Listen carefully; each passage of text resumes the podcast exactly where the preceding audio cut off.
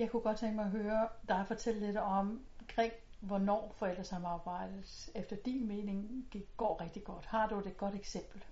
Jeg har et godt eksempel, øh, som vi selv har oplevet, øh, og, og det giver et godt indtryk af, øh, hvor man kommer til at tænke og reflektere selv som forældre, hvad det egentlig er, vi gør. Øh, min datter, som på det tidspunkt var lige over et år, øh, gik ikke, men kravlede oprejst på knæene. Og øh, så begyndte hun at gå, og det var fint, øh, men hun ville rigtig gerne bæres, og hun ville allerhelst holde i hånd.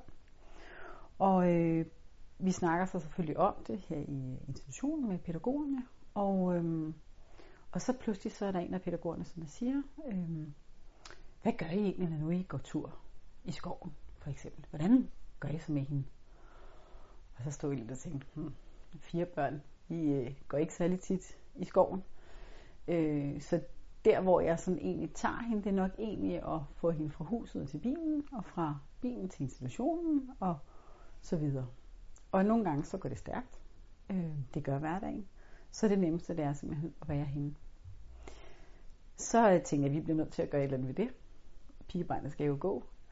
Øhm, så vi kom til at snakke om, at måske vi skulle have fokus på at lade hende selv gå. Så jeg til, til hendes store brødre, som er så gamle, så de sagtens skal gå med hende, at øh, når hun skulle ud, skulle de ikke bære hende, for det havde de også en tendens til.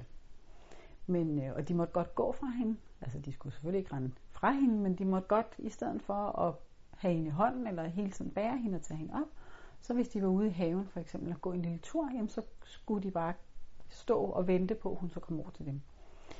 Og det gjorde vi sådan set et par gange. Øh, jeg tror jeg, der er gået 14 dage, 3 uger.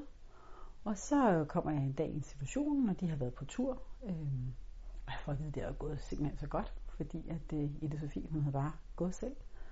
Og, øh, og jeg blev spurgt, hvad har I gjort? Og så siger jeg, det var jo egentlig bare lige fokus på, at i stedet for at bære barnet rundt, så skulle hun have lov til at gå selv.